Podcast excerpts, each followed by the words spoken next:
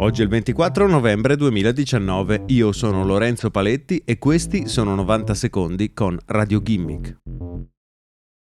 Mark Zuckerberg si è incontrato a porte chiuse con Trump la scorsa settimana, ma non è l'unico dirigente di un'azienda tecnologica che sta tenendo stretti rapporti con il presidente degli Stati Uniti.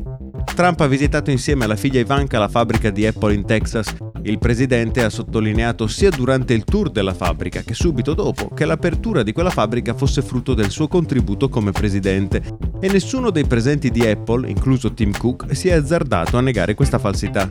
Trump infatti ha fatto sembrare che la fabbrica fosse appena stata aperta, quando è in realtà funzionale dal 2013 per la produzione dei Mac Pro. Come se non bastasse, il presidente ha anche pubblicato su Twitter un video elettorale nel quale lo si vede al fianco di Cook. Nel video Trump dice di aver appena inaugurato una fabbrica per Apple in Texas. Non è la prima volta che Trump racconta una evidente menzogna, ma non era mai capitato di vedere Tim Cook muto al suo fianco, incapace di negare le falsità del presidente. I responsabili delle pubbliche relazioni di Apple hanno risposto con un no comment a tutte le richieste di spiegazioni.